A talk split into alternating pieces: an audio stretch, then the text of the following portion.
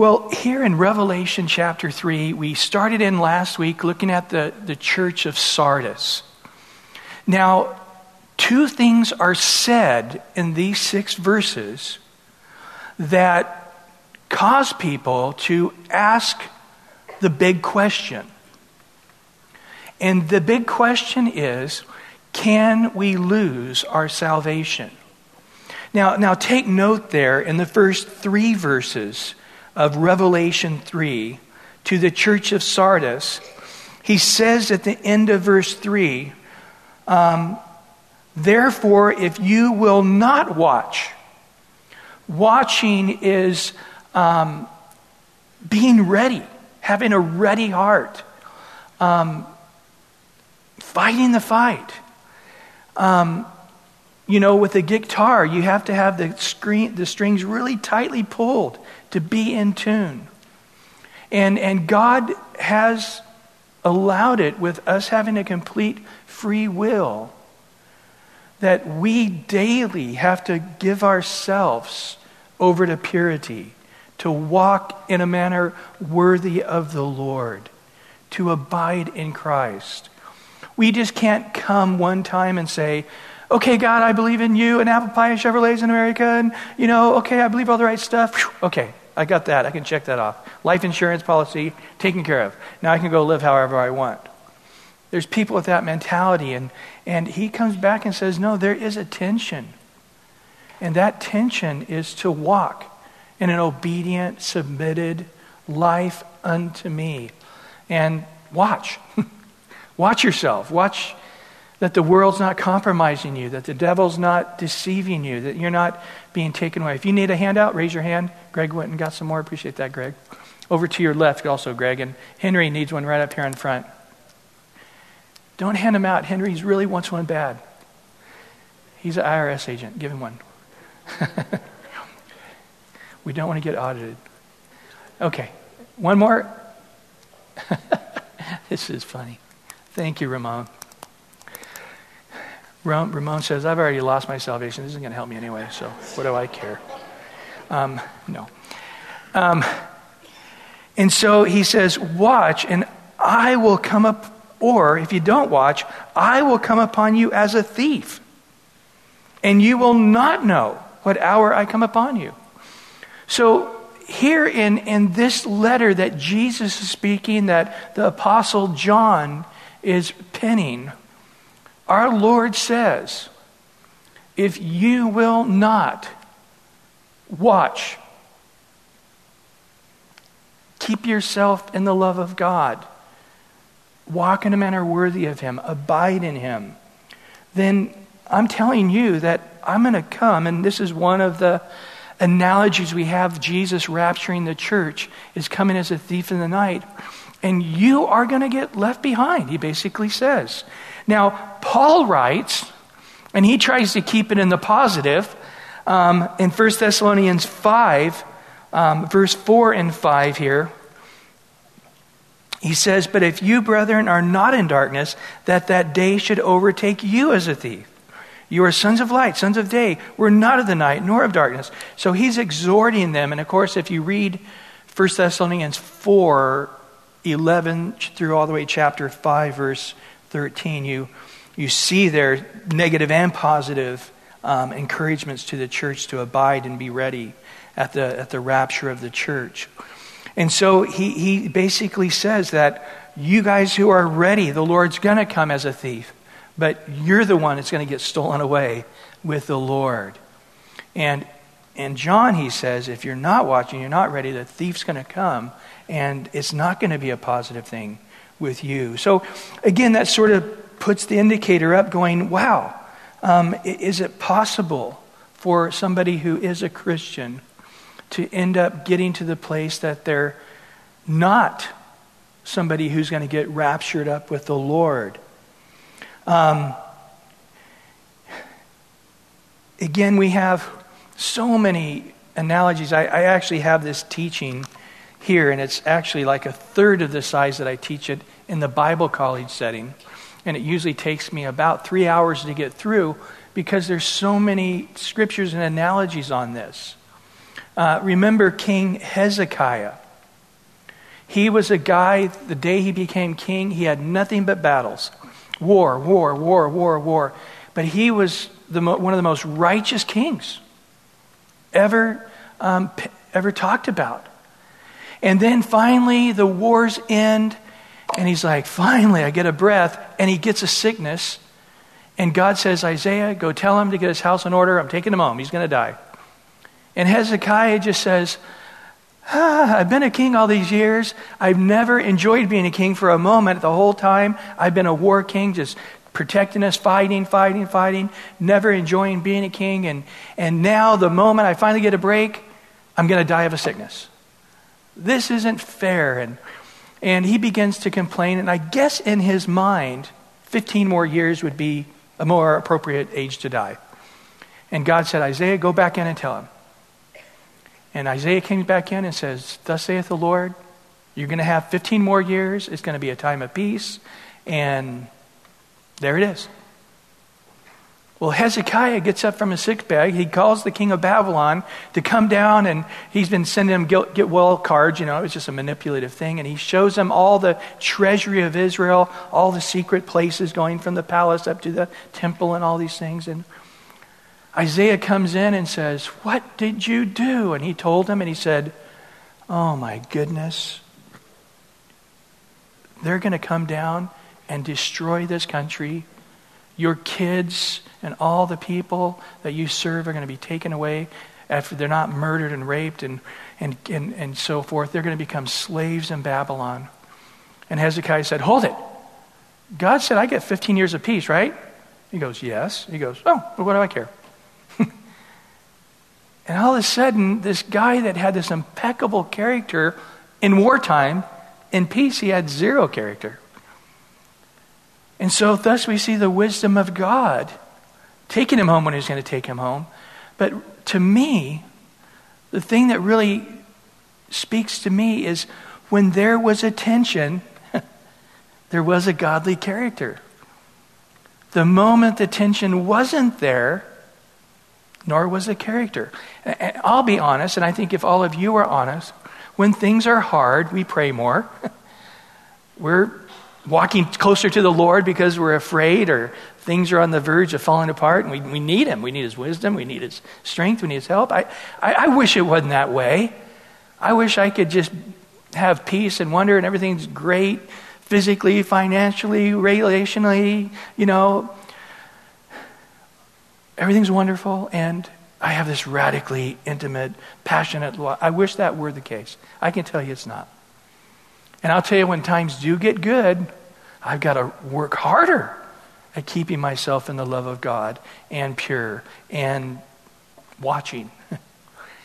and so the Lord sort of built into the Christian life, if you would, at least in the Calvary Chapel theology, and I believe it's the correct theology, is what's called the imminent return of Christ that the Lord could come back any moment. My son Nathan taught on it a few weeks ago, and I did a really great job on the, the rapture of the church. And why? Because I think it's built in that we need that tension, like the tension on the guitar string to be in tune. We need that constant tension of the Lord could come back, and I need to be ready when the Lord comes back. And, and here he's saying to them, the guitar's out of tune. You're not in tune with the Lord. You, you need to get back in tune. Or when that Lord does rapture, you're not going to be taken with him.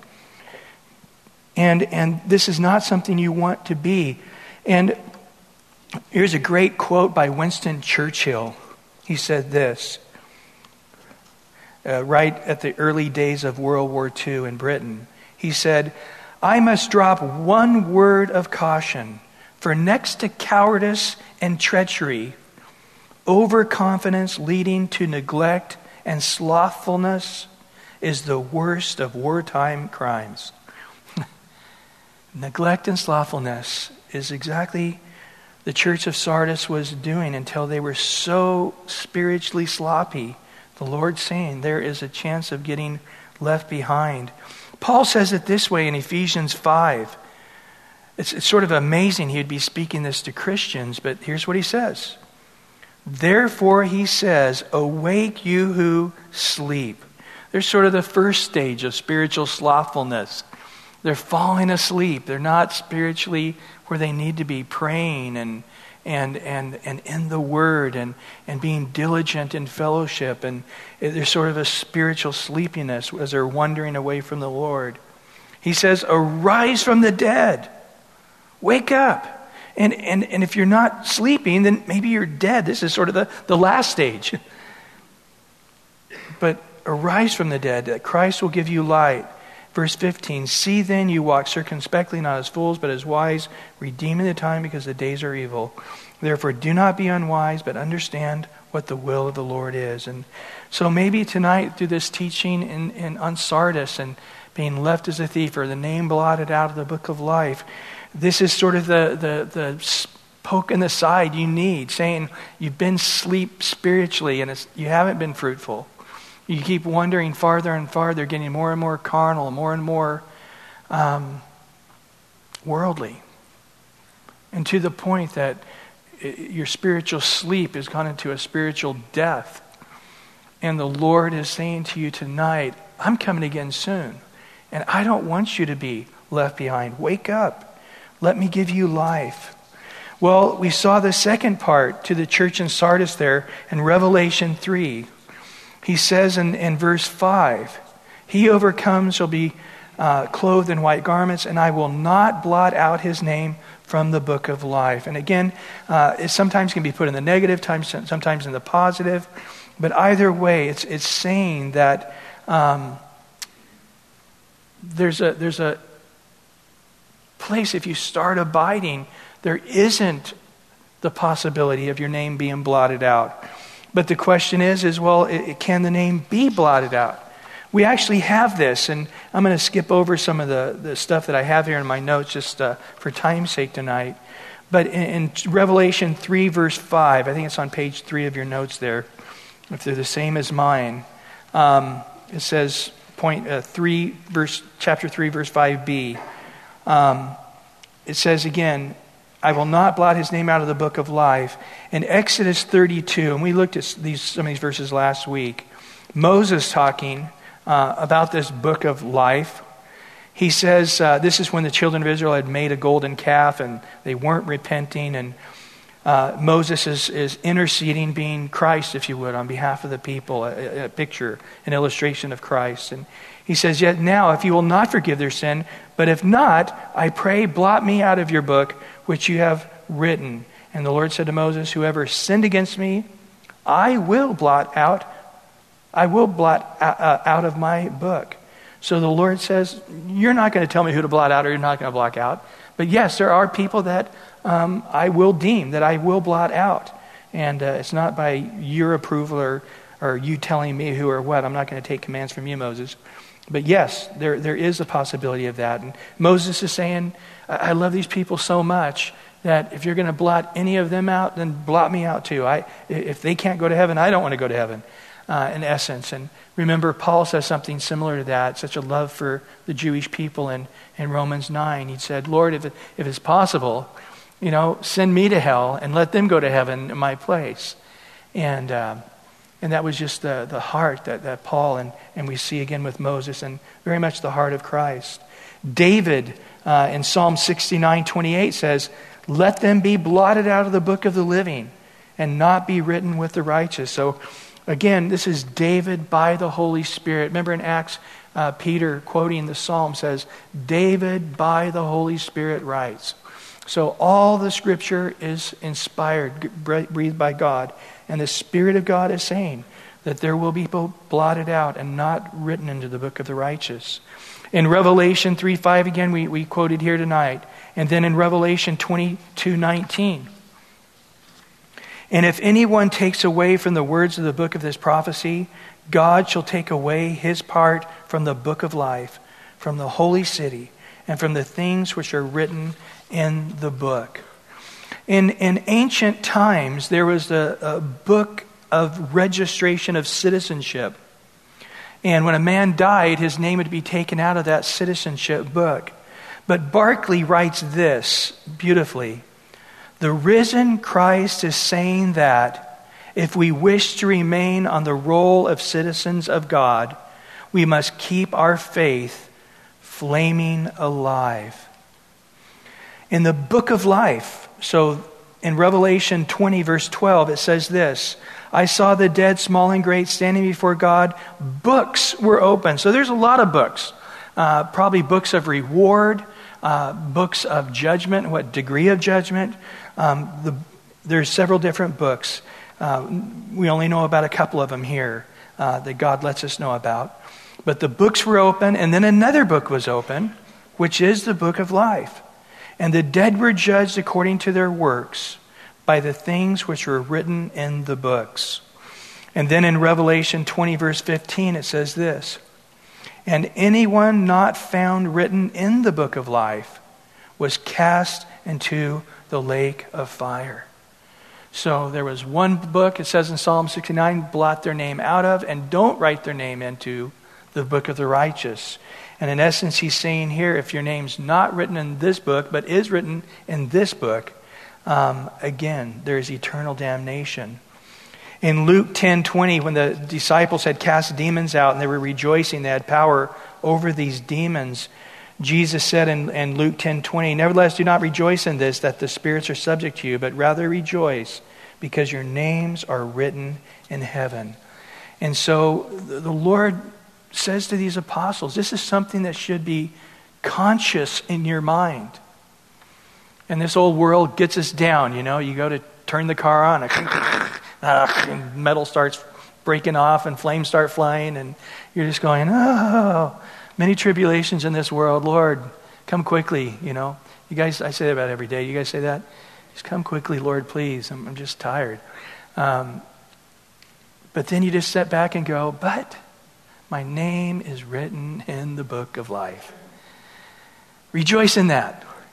There's a lot of things on this earth that can get you down. There's a lot of things that um, we can celebrate.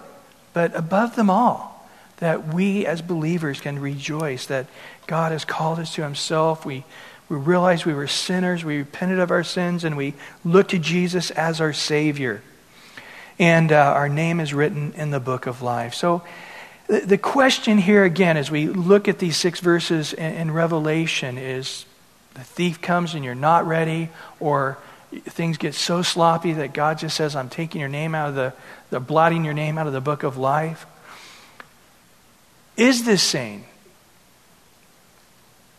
that as believers, we, whatever the question is, one of the questions is, can you lose your salvation? You know, there, there's different questions, and they're really not correctly being asked. And that's what we're going to get to here tonight. But one of the questions is saying, can you lose your salvation? And I just like to say the Bible is clear on this.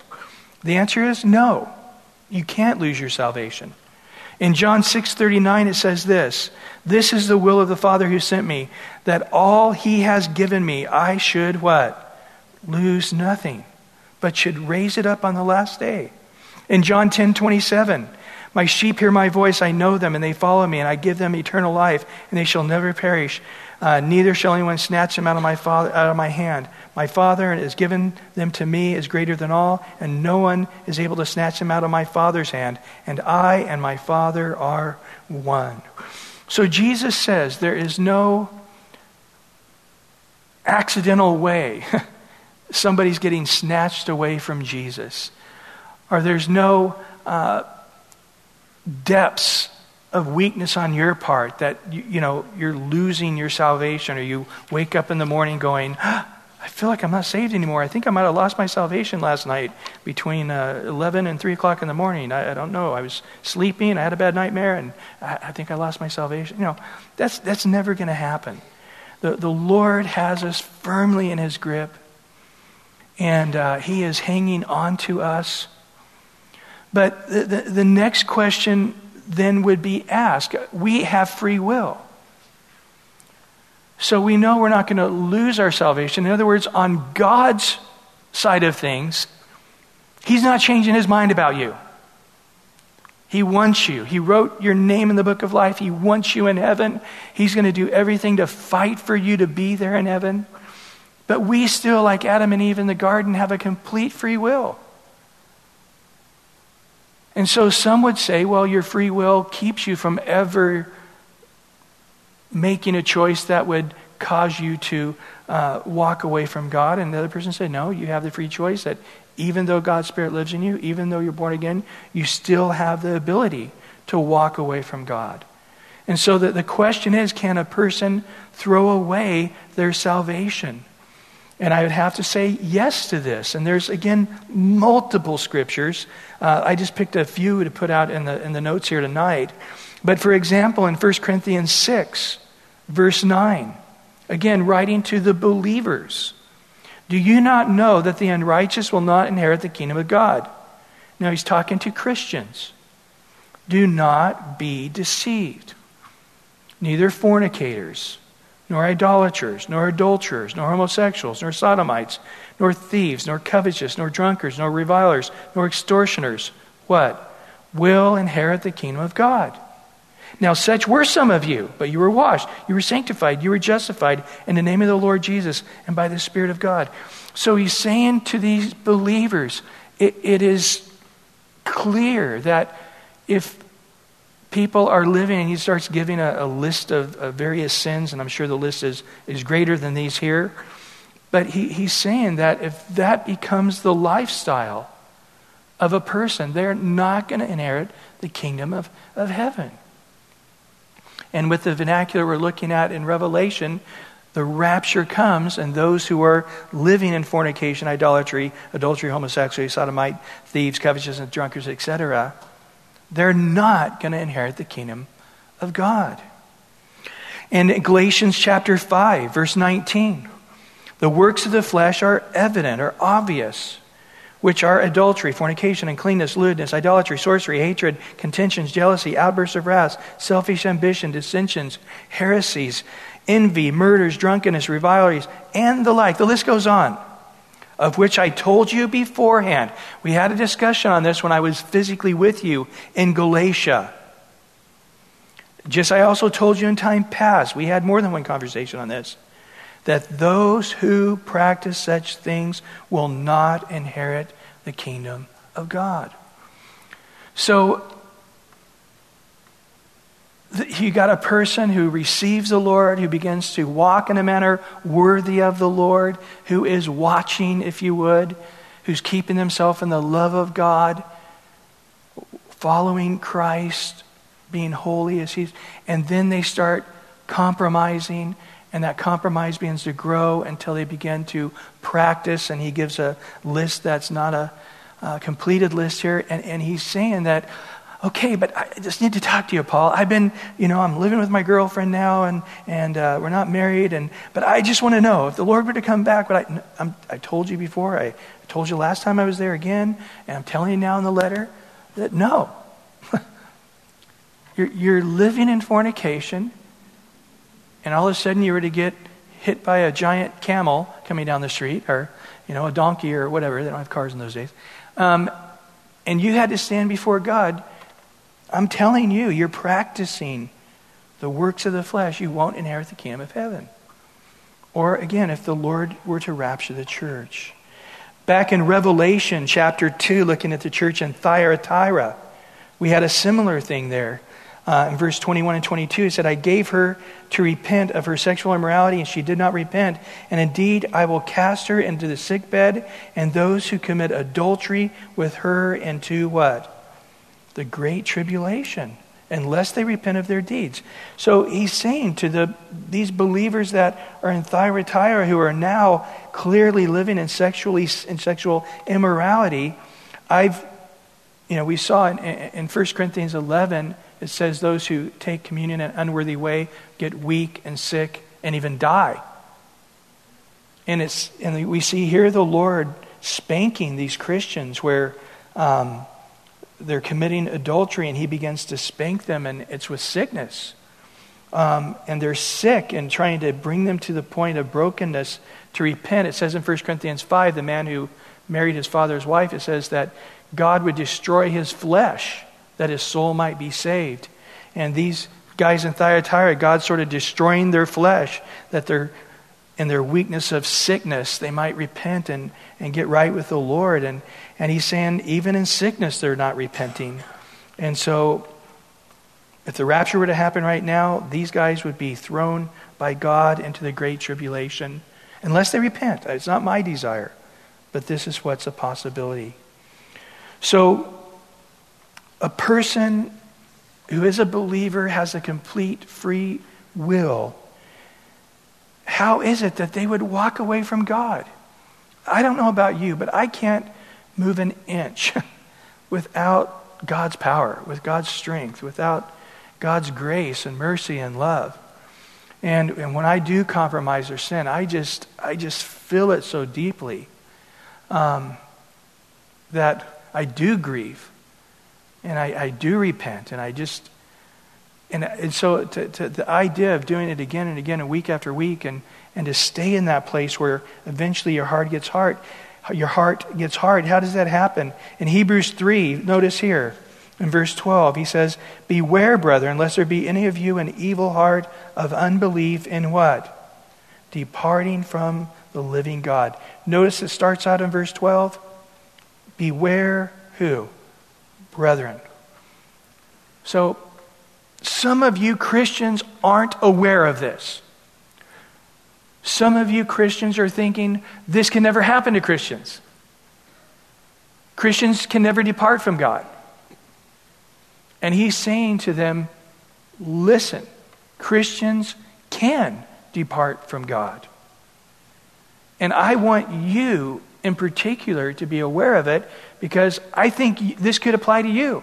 And I'm afraid for you in essence. And notice what he says. If you know somebody in that situation in verse 13, exhort one another daily why it's called today. So this is something that the clock is ticking and can happen very, very quickly.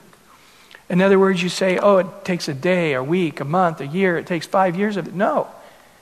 The hardness of a man's heart can happen quickly, and maybe you've seen that, where bitterness comes in, and it seems like in a second they went from being frustrated or angry to a bitterness that's just unrelenting.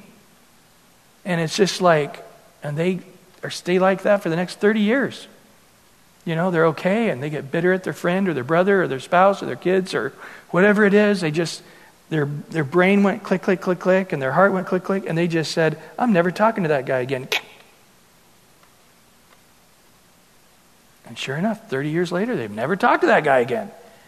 And you're just like going, two days ago, you guys are down at the beach, boogie boarding, laughing, and, and, and you know, whatever, what happened to the, it wasn't, oh, well, it's, you know, he, he decided to take 10 years of, of things that bothered him, frustrated him, whatever, and just, it's really Satan got in there and put him in this package and just, in a second.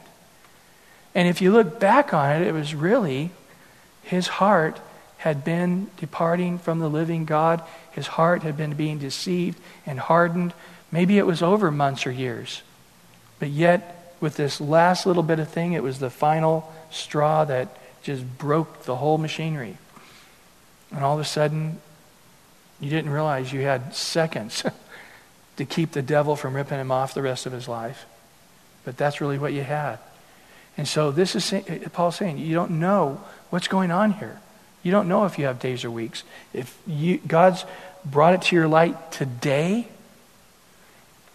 make sure you talk to him today. Don't say, I'll see him tomorrow at work or I'll catch him next week at church. This is, this is important stuff, it's time sensitive. He goes on in Hebrews 3 to say, Lest any of you be hardened. Notice who? Lest any of what? Those guys over there that are really a bunch of carnal people that we all know about that will never be like that. That sort of doesn't even apply to us. We're just sort of hypothetically talking about those extra weak Christians that will never be.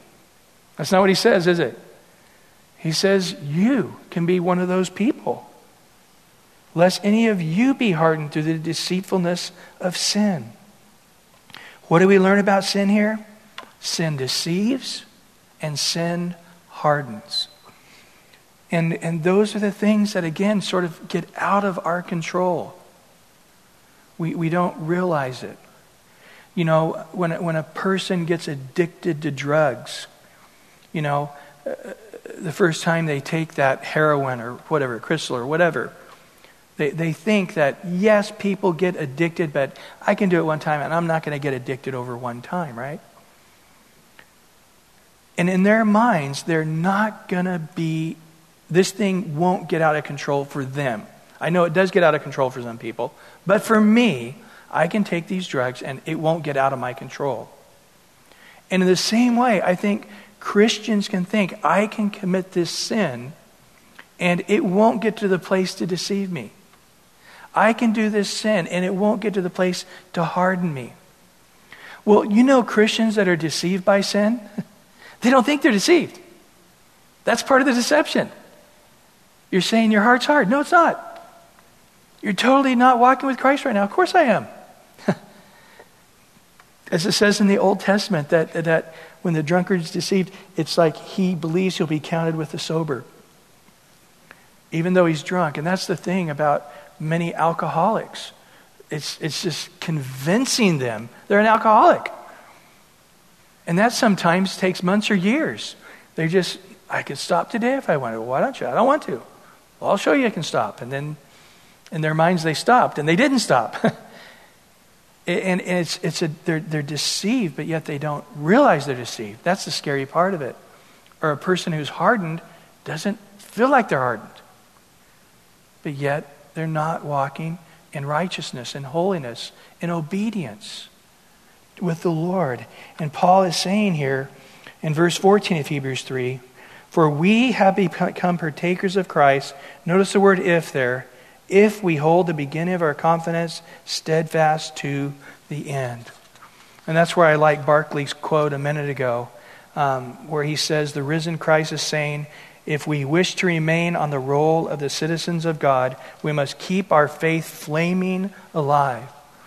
And again, it's those who are keeping their, their faith and their walk with God alive until either he raptures us or we breathe our last.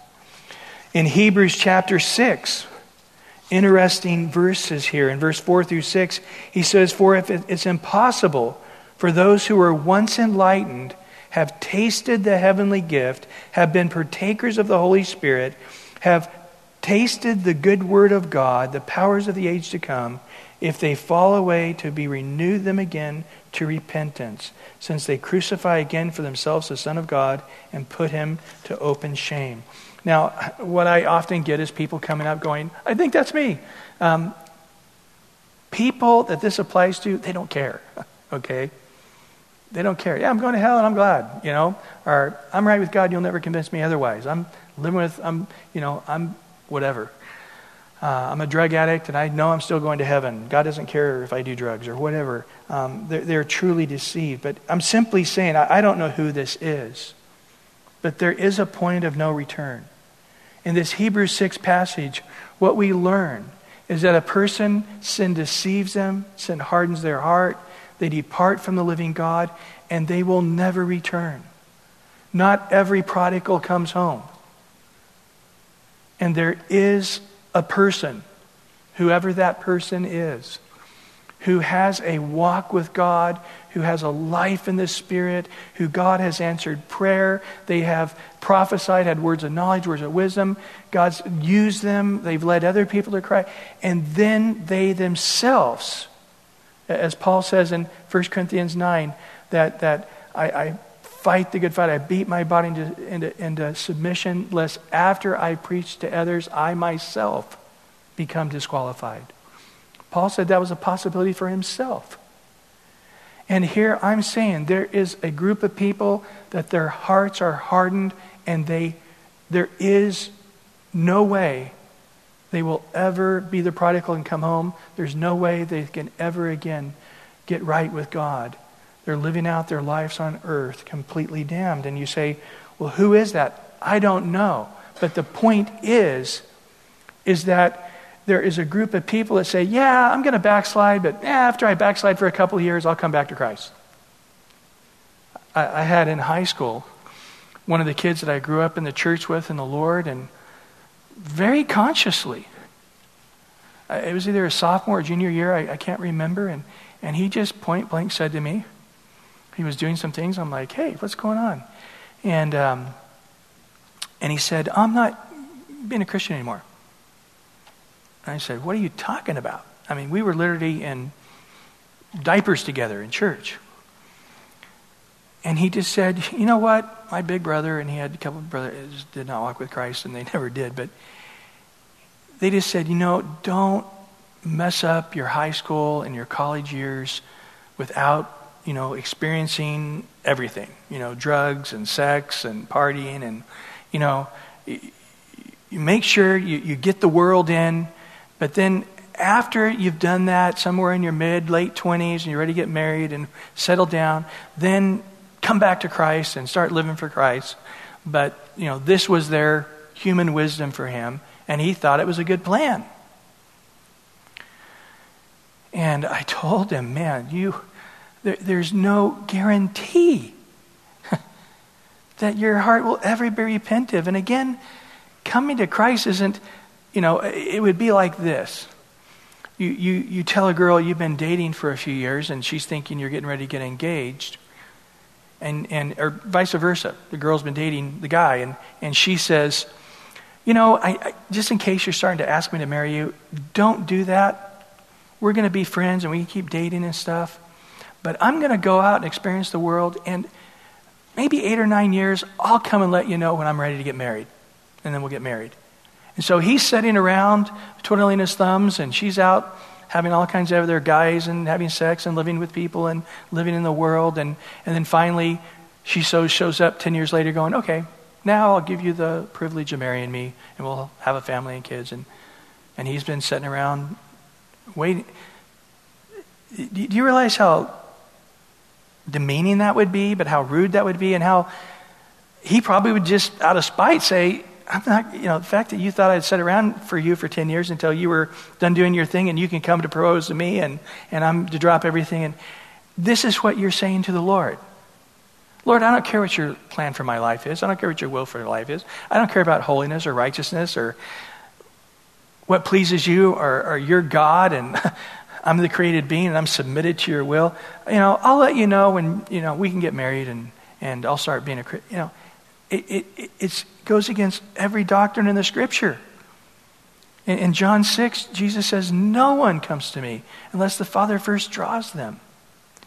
And so, again, th- this is a point where if you're there and you're saying, Yeah, you know, I'm looking at Hebrews 3 and sin sort of has deceived me and hardened my heart, and I really have departed from God. I'm not really living for the Lord right now. But I, I realize I really do need to really submit my life to Christ, but yeah, I'm going to do it after I graduate from college.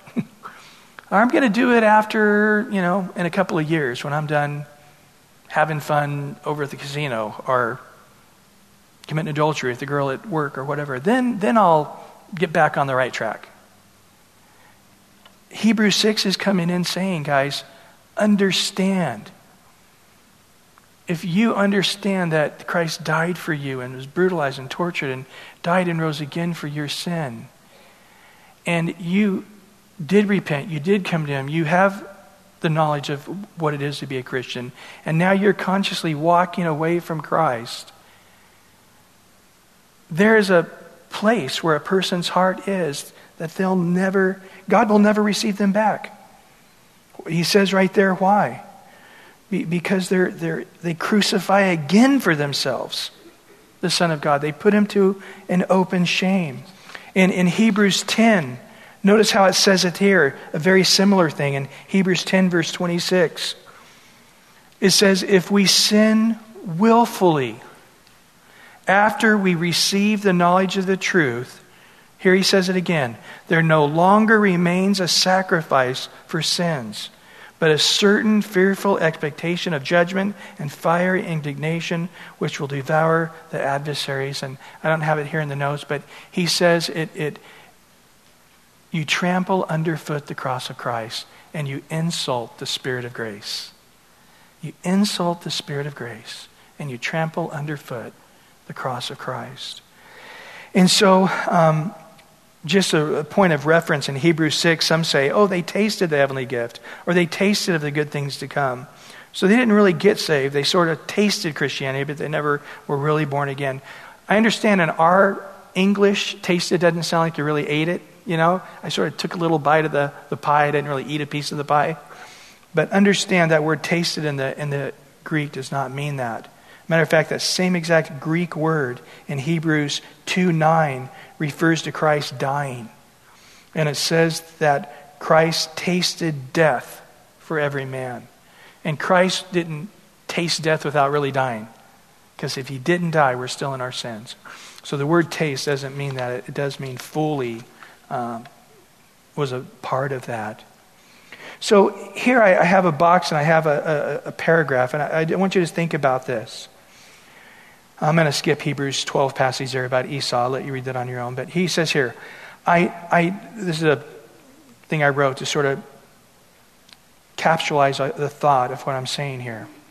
It says, I know there are those who want to hold a theological position that they are saved even though they're not living a life of obedience.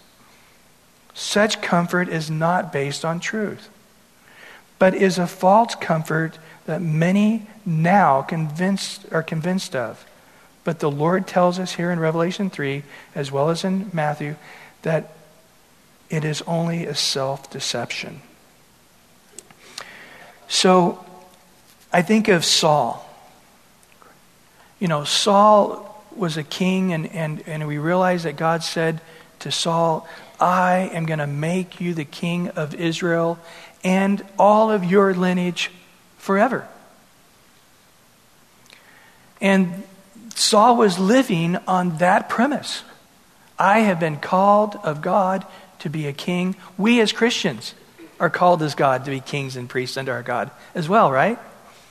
And he had given Saul an eternal position. I, the Lord, am establishing this position. You are king in all your lineage forever.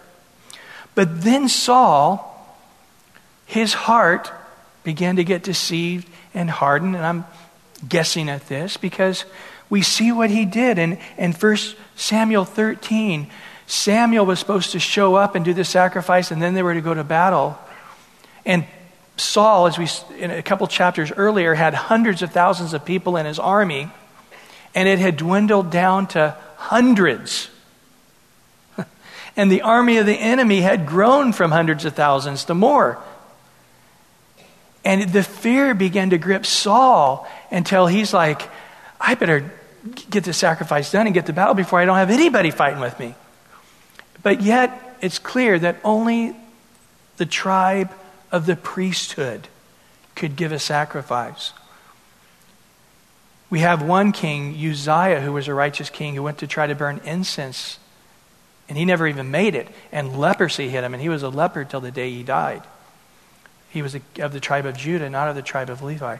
So what Saul did was, was a serious sin before God. And Samuel tells him here in 1 Samuel 13 13, he said to Saul, You have done foolishly. You've not kept the commandment of the Lord your God, which he commanded you. For now the Lord would have established your kingdom over Israel forever. But now your kingdom shall not continue. And he goes on. So, what I'm trying to say is the Lord, in his position, says, Far as from me, I'm looking at you and I am calling you, I'm electing you, I am giving you a forever plan. But yet you're a person of free choice. And in your heart, you begin to live this sinful life until sin deceives you and hardens your heart, and you begin living this offensive, disobedient life against me, then that plan's going to end. And so the forever plan was no longer in place. Well, we see in chapter 15, we begin to see Saul's heart revealed. When he was to go down and destroy the Amalekites, and he didn't do it, he brought the animals back and even the king Agag back. And, and, and he's trying to, he's just lying to Samuel about it. Oh, I've obeyed God. And in his mind, he really did. And, and there in 1 Samuel 15 23, Samuel says to Saul, Rebellion is as the sin of witchcraft, stubbornness is the sin of iniquity and idolatry. Because you've rejected the word of the Lord, God's rejected you from being king. Now you say, well, this is a little extreme. You know, to say somebody is rebellious and it's the same as witchcraft, this is God speaking who looks on the heart. You know, the Lord, the Lord says, God doesn't just judge the outward man, he, he, he, judges the heart. And, and he can look at somebody who says, You idiot, I hate you. Ah! And God says, I'm writing down in that book, my books as if you actually did murder the guy. So you're going to get to heaven going, Ah, you committed 3,000 murders. And you're going, huh, I didn't kill anybody. Oh, let's talk about um, here on the freeway that day. You know, that guy cut you off. You, you murdered him. And what's the Lord saying? He's saying, I'm looking at the heart. I'm stripping away the flesh, and I'm looking at the heart of anger and murder. And then I could look at the heart of somebody who is actually stabbing somebody to death or shooting them. And guess what God would see? An identical murderous heart. Now, one physically on earth went through it, and he'll pay the consequences of going to prison for it. The other didn't do it. It's a good idea not to carry your gun with you. especially on the freeway in traffic time. He didn't go through with it. So, yeah, there's not earthly consequences, but yet, towards God and his judgment, there is. So, God's looking at a person with a rebellious heart and looking at somebody who says, I know there's a God and I'm voting for his enemy. Who is he? Satan? That's, that's who's my God then. I'm voting for whoever is against God. That's who I'm siding with. I'm, I'm a Satan worshiper. And God is saying, here, look at the hearts. Look at the hearts of a rebellious person. Look at the hearts of somebody who is an active Satan priest. Identical. And you say, well, I mean, God can say whatever he wants. Well, guess what? At the end of Saul's life, we do get to see his heart revealed. In 1 Samuel 28, guess what happened? Saul went to a witch to get advice on what would happen on the next day. He really was a Satan worshiper in heart. It took decades and decades to be revealed, but God knew it way back when.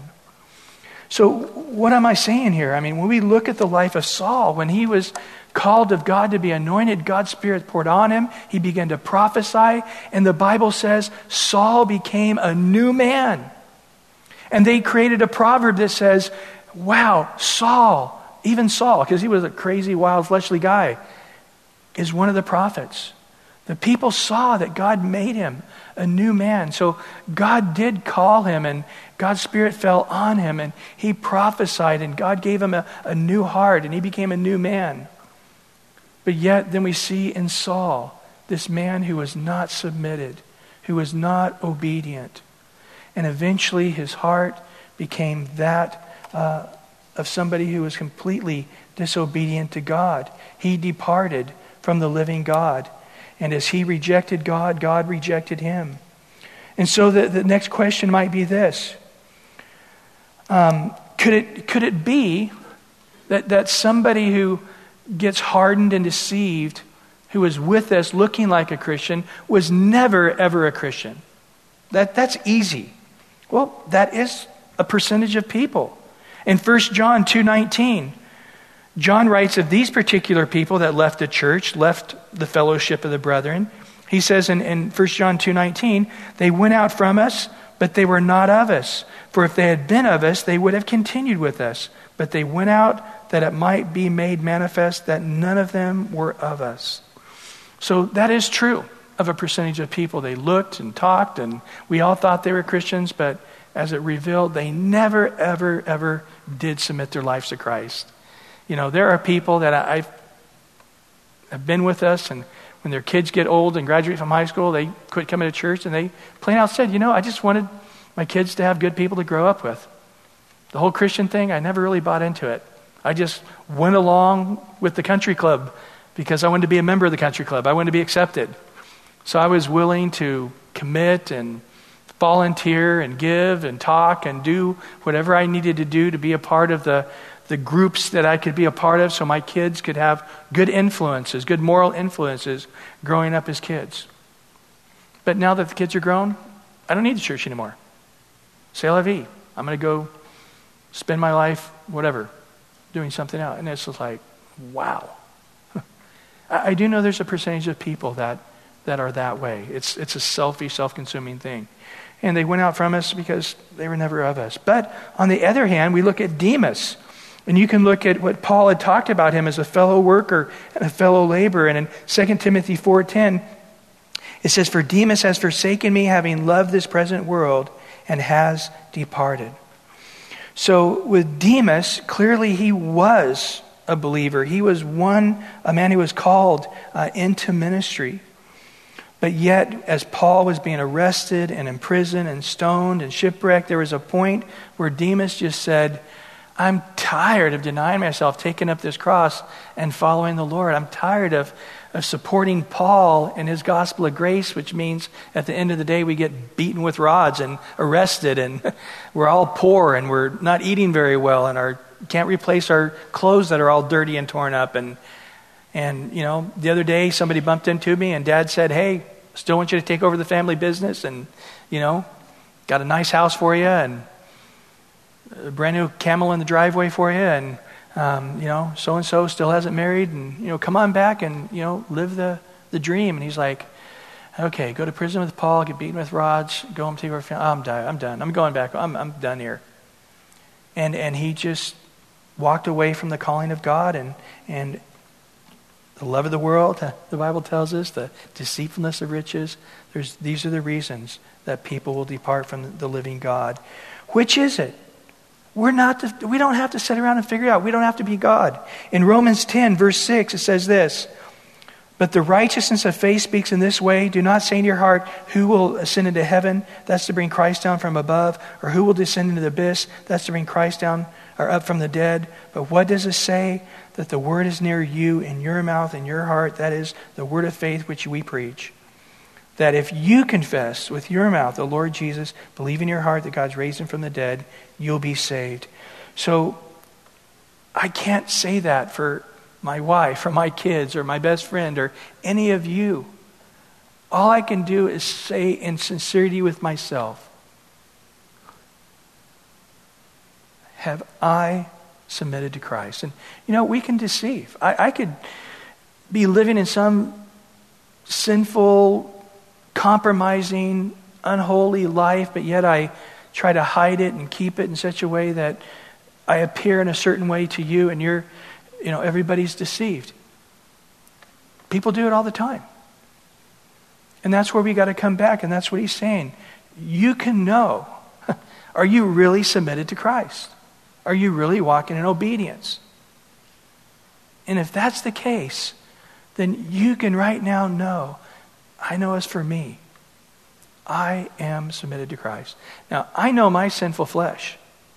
I know my heart can be deceived. I know my flesh can get addicted. I, I, I know these things. And so every day I, I realize I don't want to depart from the living God. I know it's a possibility.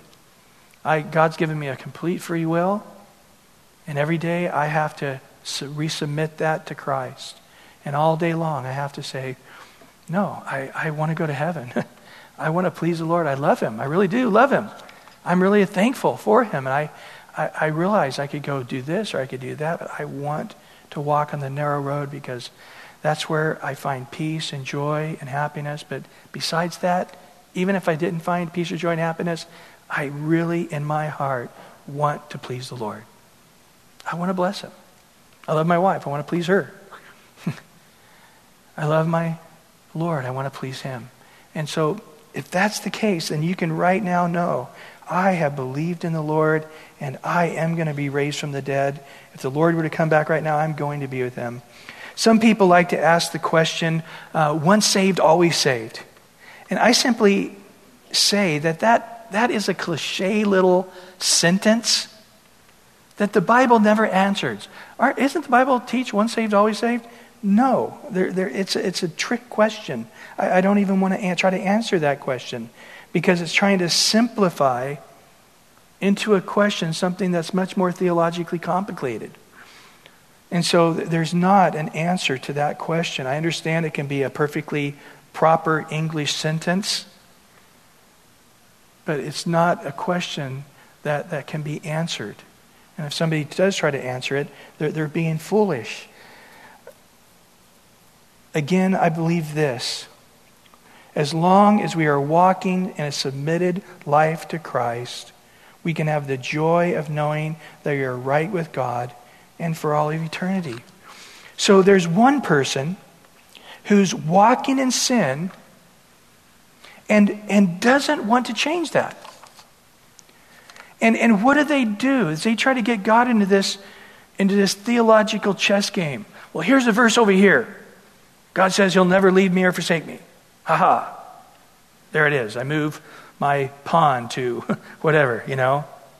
And here's another verse, you know, he who began that good work in me will complete it. All right, I'm moving my bishop over here. You know, I've gotten, I got God cornered. So even though I'm not abiding in him, even though I'm not living a, a, a submitted life to him, I prayed to re- ask him to receive uh, him as my Lord and Savior. ask him to forgive my sins. And so, boom, boom, boom, he had to forgive me whether he likes it or not. And now, even though I'm not living in obedience to him, I've got these verses here that got him cornered. And so, ha ha, even though I'm not walking an abiding, obedient life to him, um, I've got theologically him trapped. And it's ridiculous. And so I say to those kind of people, you know what? It's a scary thing where you're at. You're not walking in obedience to Christ and I do not believe, even though you have knowledge of the Bible, so does the devil. Even though you, you're leaning on all these pet peeve verses, or all these verses that you have that support you going to heaven, even though you're not walking in obedience. I do not think you got God trapped at all. I think it's very simple. As it says in 1 John 3 if you're walking in righteousness, you're righteous as he is righteous. If you're walking in sin, you're in trouble. In some cases, you've never seen him or known him. And in other cases, your heart's hardened, you're deceived, and you're departing, you departed from the living God, even though you don't know it. On the other hand, you have people that are struggling and they're, they're discouraged and they're going, Man, I want to live righteously, but man, it's so hard because I'm uh, you know, I'm living over here in the dorm at San Diego State, and I say, man, I'm not, I'm going to go, and I'm going to live for God, and I, all of a sudden these guys come in and they're telling this joke, and it's horrible, and I start laughing, and, you know, and the guy says, hey, take a hit of it, you know, and this thing, I'm, all of a sudden I'm back into this old sinful thing.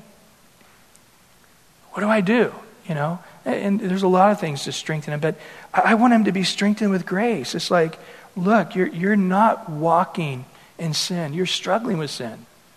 You're, you're, you are walking in obedience, but yet your flesh has stumbled. We all stumble in every way. Uh, you know, the righteous man falls seven times, he get up seven times, says in Proverbs. Where sin abounds, grace abounds more, it says in Romans uh, chapter 5. God's for us, who can be against us, Romans 8. He'll never leave you nor forsake you in Matthew 28. Those are the verses coming back that really do apply to that person who's struggling with sin. And so you say, well, which is it? it really, God can only judge the heart. But as Christians, we can discern. If the guy's got a prideful, flippant spirit, he has no intention of stopping to live in sin, then that's the guy that the fear of God is going to be the beginning of wisdom and knowledge to help him depart from evil. But on the other hand, you got this guy that's depressed and struggling because he wants to live obedient, but he's not. Then that guy you want to give grace to. In John 15, verse 4, listen to Jesus' teaching here. He says, Abide in me, and I in you.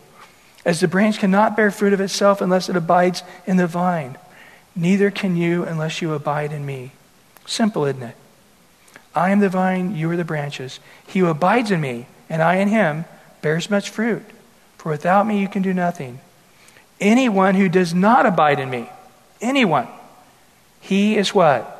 Cast out as a branch and is withered, and they gather them up and throw them into the fire, and they are burned.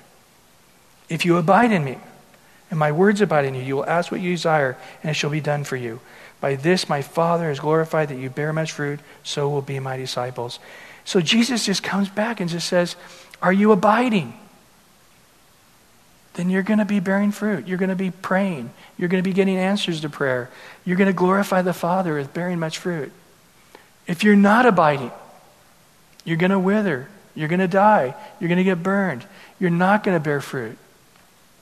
And I just simply come back to you right now. Are you abiding in Christ? Are you abiding in the Word? Do you find yourself praying? No, I'm not praying. Well, it's because you're not abiding. If you're abiding God's Word in you, you'll pray. And, and they're coming back. You're bearing fruit. You're going to glorify the Father. Well, time has run out, and there's several more verses here for you to look at. I, I want to skip over there. It says, What do we know for sure? And I love this part. You know, one is God is faithful. In 2 Timothy 2:13, if we are faithless, he remains faithful. He cannot deny himself. God is faithful. You say, well, it sounds sort of heavy to me. But what does he say to the church of Thyatira? Repent. Those who are committing adultery, I put a sickness on you that you wouldn't go into the great tribulation. Repent so you don't. What's Christ saying right now? I'm for you. I'm not against you. I, I've got you in my hand. Of them, I lose none. I, I'm holding on. As far as my position, I'm holding on. Nothing you say, nothing you do is causing me to let go. I will never let go. That's the Lord's position. If anyone goes to hell, it's not because God was like, all right. He, God wishes none to perish. In Ezekiel, it says he does not rejoice in the death of the wicked. Everyone, anyone who's willing to come, let them come. What do we know for sure? God wants you saved. God wants you in heaven. God wants you right with Him. There's nothing you can do that would ever cause God to want to see you in hell. He wants you. He desires you. He passionately longs for you to come to Him. That's, that's never going to change. That's His nature. God is love. God is faithful. He wants you. The other thing is that we have a complete free choice and every perspective of that. And the third thing is is we have to continue abiding until the end. Again, I'm not going to read it, but in Hebrews 3 12 through 14, again there. Brethren, beware, watch out, lest your hearts harden, deceive, depart from the living God. You've got to continue until the end. I think of that story in Acts 27. Again, it's interesting theologically because they're shipwrecked, the ship is going to sink and, and, and everybody's worried and calling out to their various gods, and Paul's a prisoner. But he comes to the captain of the ship and says, God spoke to me that 100% of everybody on the ship is going to live. Nobody's going to die. Be encouraged. Everybody rejoice in the Word of God. But some of the guys, uh, who's that crazy prisoner? I'm not going to, they try to get on the lifeboat to save themselves. Forget everybody else on the ship. They catch them. And then Paul says this if they get on the lifeboat and try to take off, they're going to die. Well, hold it. God spoke to you that none of the people on the boat are going to die. Now you're saying they're going to die. Which is it? Here's a perfect analogy. If you abide in the boat, God's word is true for you. If you get off the boat, quit abiding, and do your own thing, then that promise of God no longer is going to be applicable to you. And so, with this, the captain cut the boat away so nobody could get it, forcing everybody to stay on the boat. And sure enough, when the boat did crash, uh, all of them were saved and alive. Well, I want to end with 2 Peter chapter 1 here, verse 10. Therefore, brethren, be even more diligent to make your call and election sure.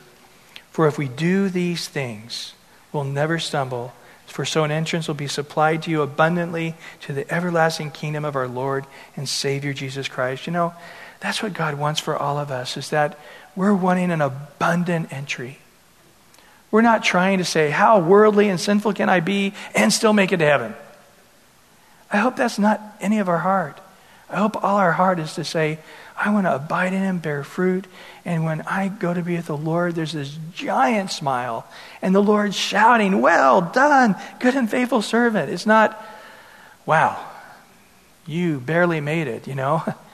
Your, your little bottom is burned there. I can see some burn marks on that. Eh, you were barely snatched out of the fire. That's not what we want. We want an abundant entry. Amen?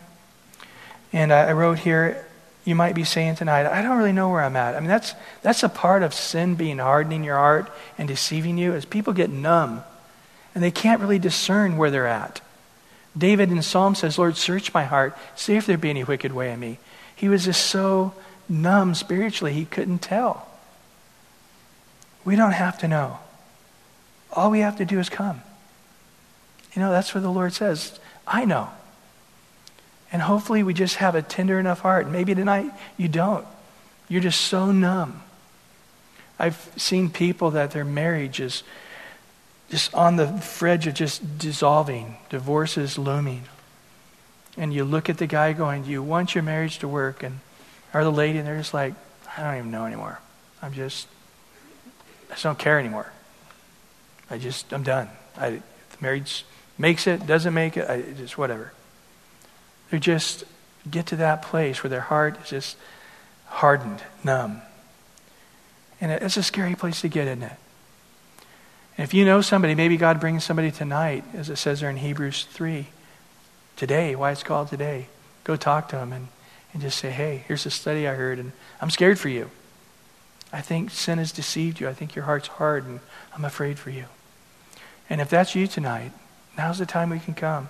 The Lord's saying, Come. I'll heal you. I'll restore you. I'll bring you to myself, and I'll give you a heart that's passionately on fire for me. And Lord, we just come before you tonight and we look at this, and, and I, I know that there are people trying to present a theological position that would basically tell people who are not walking in an obedient life, don't worry about it. Theologically, you're covered anyway, even though you're not abiding, even though you're not abiding, even though you're not living a righteous life before God. Ah, theologically, God's made allowances for such things to happen, and you're still fine. But as we look at the scripture and we look at the church of Sardis twice, you tell them as a thief in the night they're in trouble, or the name being blotted out of the book of life, they're in trouble. That it says there, there are a few who have not defiled themselves, that the majority of Sardis had begin to walk in a sinful way. And Lord, as we come to the end times, you know there's going to be apostasy, a great falling away, 1 Thessalonians 2 tells us. And so, Lord, I know tonight I'm preaching to a group of people that are here that you have brought here by the power of your Spirit. And many of them are to be an evangelist, to go out to tell, to warn others, piercing their heart for others. Why it's still called today to to depart from their sinful life and to not depart from the Lord. And we just come tonight, Lord, and just ask that you'd help us. Lord, all we can do is we don't even have the right words. We just come and say, Lord, pour out your Spirit upon us. Lord, search our hearts. See if there be any wicked way in us and lead us in the way of everlasting life. If there's some here that are asleep but they're not dead, catch them now, Lord. Help us to come to you, Jesus, our light. Bring life to us again. Let us walk in wisdom, realizing the times we're in. We're getting ready to leave these seven churches, and we know that week by week you've been just chipping away. a lot of negative truth, a lot of warnings, a lot of the two edged sword piercing our hearts. But Lord, as we get ready to leave this section, Lord, we ask that we would not leave without things being healed,